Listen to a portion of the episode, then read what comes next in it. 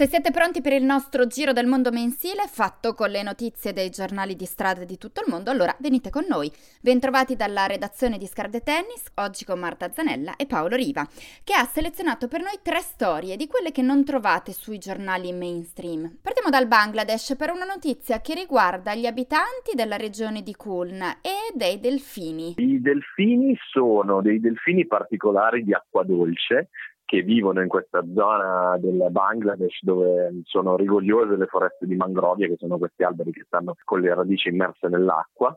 Eh, e i delfini erano una specie tipica di questi luoghi che però è in via di estinzione a causa del, dei cicloni sempre più violenti e quindi di fatto anche in questo caso a causa del cambiamento climatico. Gli abitanti di questa regione, che si chiama la regione di Kulna, sono principalmente dei pescatori eh, che però appunto anche a causa di queste condizioni climatiche e ambientali sempre più avverse, si sono reinventati ambientalisti e quindi oggi sono impegnati soprattutto in progetti di salvaguardia degli ecosistemi locali per fare in modo che i delfini non si estinguano definitivamente e per dare nuove possibilità economiche alla regione anche con del turismo sostenibile e più verde. In Danimarca invece il giornale di strada Ausforbi ci parla di un problema molto sentito, la dipendenza da gioco d'azzardo. Si stima che le persone con problemi di dipendenza da gioco d'azzardo patologico patologico siano circa 10.000 in Danimarca, ma in realtà ci parla di una questione che è molto sentita e molto grave anche eh, in Italia e in altri paesi europei. E quindi eh, intervista un parlamentare europeo, tale Soren Gade, eh, con il quale ragiona appunto a livello europeo della possibilità di mettere eh, fuori legge le pubblicità del gioco d'azzardo. Secondo questo parlamentare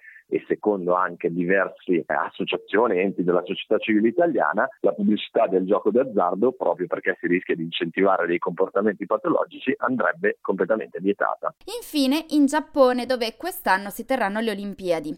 Vedremo attraverso la TV anche le ricchezze di questo paese, ma non è tutt'oro quel che luccica. The Big Issue Japan ha portato alla luce una questione spinosa che riguarda una minoranza etnica, la popolazione degli Ainu. L'articolo di The Big Issue Japan è molto interessante perché tiene insieme il passato eh, del Giappone e quindi si parla di una popolazione indigena come quella degli Ainu che aveva vissuto dal 1300 fino al XIX secolo in una eh, zona a nord del Giappone che è l'isola di Hokkaido. Eh, dopodiché sono arrivati i giapponesi, che sono i, diciamo, gli abitanti attuali dello Stato del Giappone, hanno conquistato con la forza questo territorio e costretta questa popolazione ad assimilarsi. Perché torniamo a parlarne oggi e perché tiene insieme il passato appunto del Giappone e il futuro? Il futuro sono le Olimpiadi che nel 2020, quindi quest'anno, si terranno a Tokyo e interesseranno varie anche altre parti del Giappone. Sembra che in vista di questo appuntamento che metterà il Giappone ancora di più sotto i riflettori di tutto il mondo, eh, l'esecutivo di Shinzo Abe, che è il premier giapponese attuale, voglia in qualche modo eh, diciamo, sfruttare questo passato degli Ainu per incentivare il turismo in questa zona eh, del,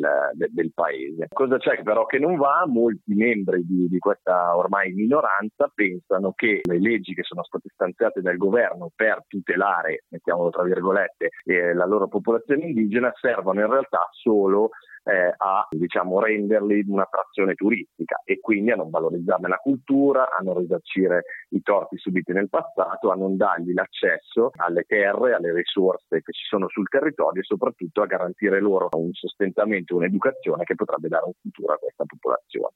E quindi, per esempio, dice un, un attivista di, di questa popolazione indigena, tale Mai Acia, che il rischio è che con questa legge la zona diventi sostanzialmente più che un museo per valorizzare la cultura, un parco divertimenti dove il pubblico verrà a vederci ballare come se fossimo all'interno di uno zoo.